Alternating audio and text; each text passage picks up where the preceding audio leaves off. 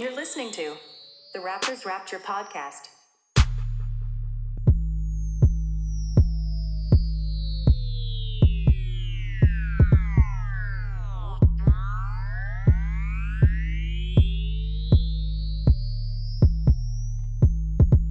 Meaningful basketball is back for the defending champion Toronto Raptors. Kyle Lowry is up to his usual antics. Nick Nurse is back with his you should have called something their face. And Fred VanVleet probably had another kid that we all don't know about. Life is good, people. The Raptors restarted their season on Saturday night by whooping the Lakers by 15 points on national TV and then followed that game up on Monday afternoon with a much closer four point win over the Miami Heat, who they've struggled against quite a bit this season.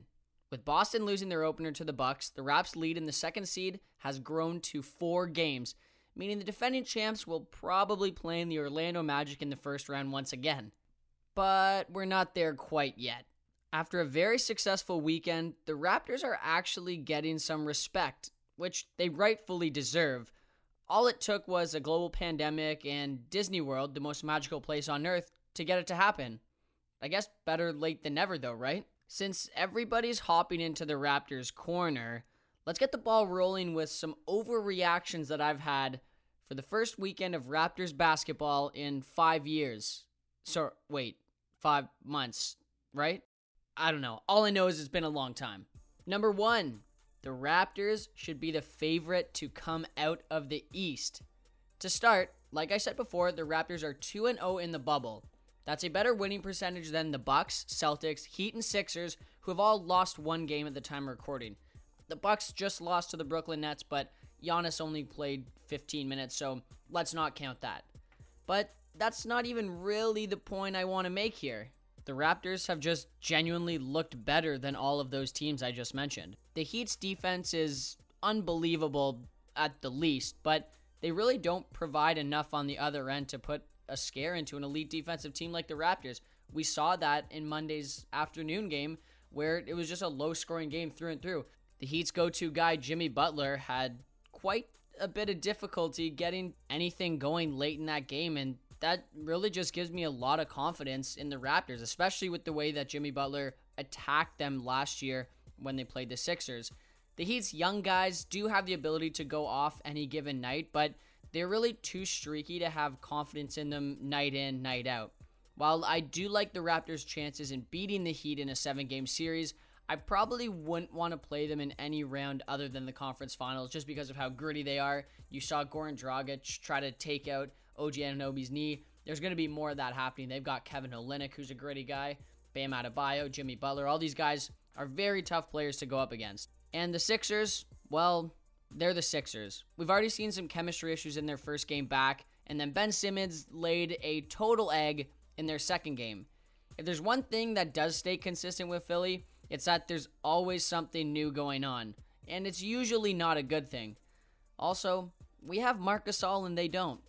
I think we'll be okay. Now let's move on to the Celtics. And this team, I've been on the record saying I really don't like the Raptors matchup against them as much as other teams. But with Kemba on minutes restrictions, Hayward probably leaving the bubble for the birth of his new kid, and some scoring issues early on for Tatum, I don't see how the Raptors lose a series here.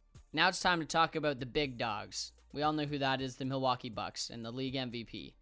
Giannis has looked good for 95% of his time in the bubble so far, and obviously, of course he has. It's Giannis.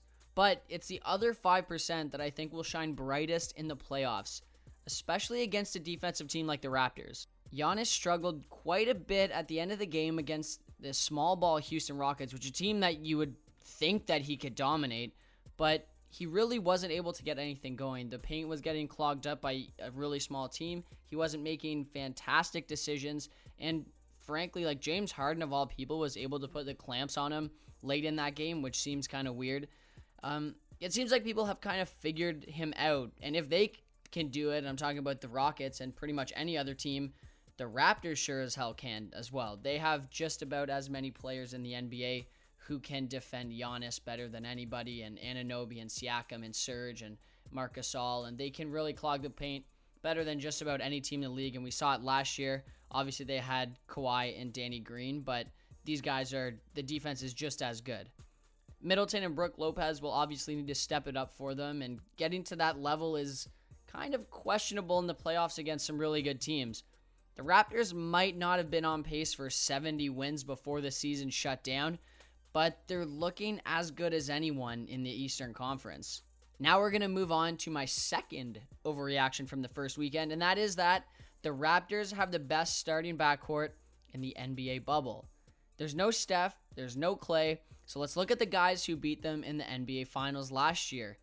On Saturday, against the Lakers in their win, Kyle Lowry showed out, dropping 33 points while adding 14 rebounds. 14 rebounds and 6 assists to take down the title favorite Lakers, like I mentioned. He hit five threes, got to the line 15 times, and of course, he drew a couple offensive fouls, as he does, forcing some timely turnovers. And it's really not even just about those numbers because as people who watch the Raptors frequently as as I do, you can just see him out there making as many winning plays as honestly anyone in the league. It's as simple as that. He may not score like that every single night, but he has just about the same impact on the offensive and the defensive end. Now let's look at that Monday game against the Miami Heat, where Kyle Lowry kind of struggled offensively. But Fred VanVleet picked up the slack and some to lead them to a win. While Kyle Lowry wasn't necessarily horrible, he wasn't as attacking as he usually was. He wasn't as aggressive. But then again, that's probably because Fred VanVleet was hot right from the get go. Freddie had a career high 36 points, hitting his 7 of his 12 threes, and picking up a huge late game steal to seal the Raptors' win. Even though he only had the one steal, it always feels like he has a thousand. He went into Lowry's bag and kind of took the way that Lowry was playing on Saturday and put it into his game on Monday as he got to the line 13 times. Fred VanVleet was scoring over bigger, stronger guys, but also against the shorter, more athletic guards. There might be more skilled backcourts in the NBA, but there definitely is not a harder working backcourt in the league, and I can't really think of one in the bubble that are better when they're hot. Moving to number three, I'm saying Marc Gasol is going to be seen as the defensive player of the bubble, which is kind of like the Defensive Player of the Year award, but just for this bubble time. Everybody knows that Mark is one of the best defending big men in the league today. And no, this isn't a podcast from 2012 2013 season. He doesn't necessarily have the gaudiest defensive stats. That's why people don't look at him necessarily, and he, he doesn't play as much, but he's still holding opponents to less than 40% shooting in the restricted area, less than 10% in the mid range, and less than 30% from three. Those shooting numbers are absurd. He just gets it done no matter where he is on the floor and no matter who he's guarding. Whenever the big Spain is out on the floor, you know the Raptors defense is going to be really, really, really good. Frankly, he's a huge reason for Nick Nurse being able to throw out a pair of undersized guards in Lowry and VanVleet and allow them to have the best backcourt in the NBA. Well, in the bubble, but it's the NBA right now. He may not be Rudy Gobert or Joel Embiid, but his impact in meaningful games is one and the same, except he's on a top two defense in the league. If you don't necessarily agree with this, next time you watch a game, follow Gasol for a few minutes on defense. He stops the ball from getting to his man, impacts every shot that goes up around the basket when he's on the floor. He makes unbelievable closeout for such a big dude, and frankly, he gets himself in position to box out opponents, even if he doesn't get the board. And we all know with when people talk about how good Giannis is and why he should be defensive player of the year, a huge thing that people bring up is his ability to rebound and finish the defensive possession. There's not a lot of people better than Marc Gasol in maybe not getting the rebounds, but helping his team win those rebound battles. All of this, and I didn't even really mention his defensive IQ.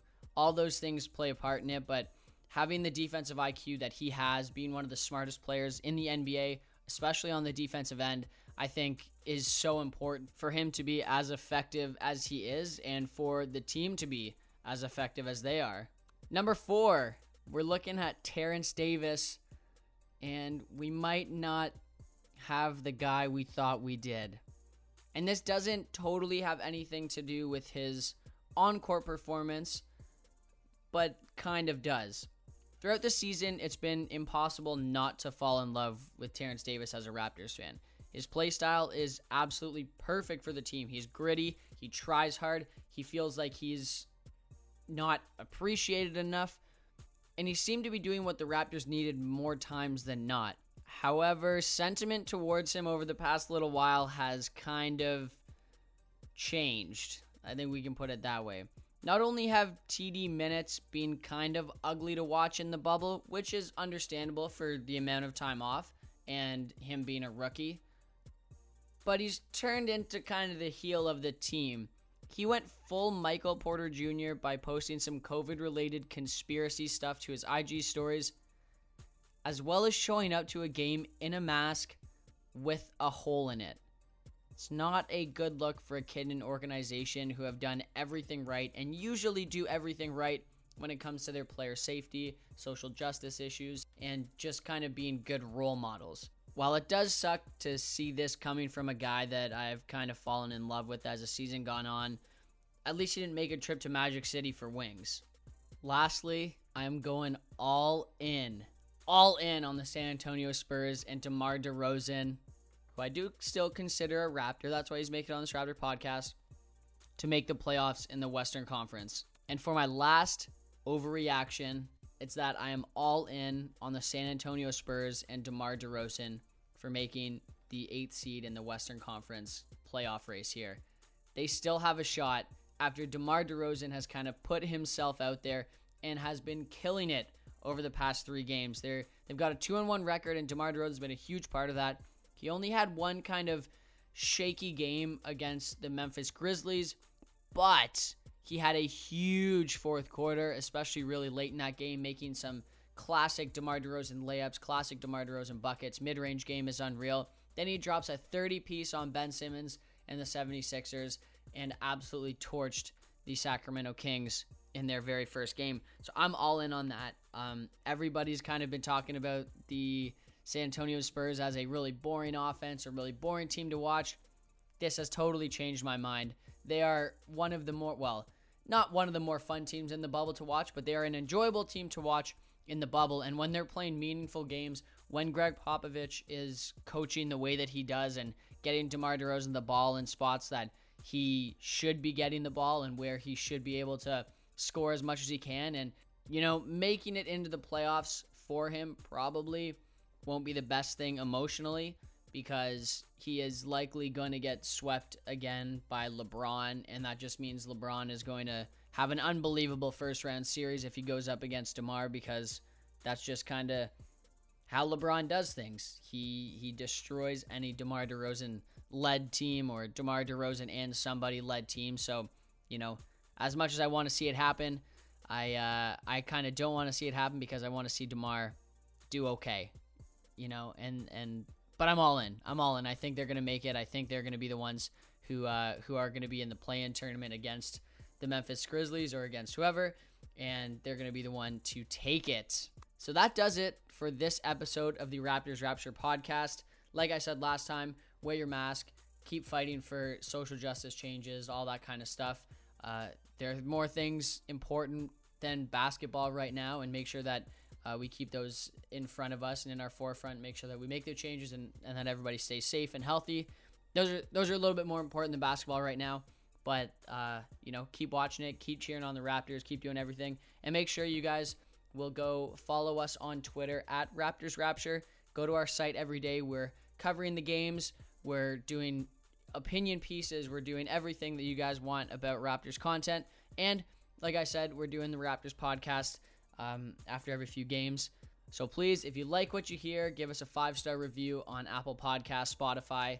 Uh, give us a, some subscribers, whatever. It helps more than you guys know. You guys can follow me on Twitter at h underscore surplus. As I end every single show, go Raps.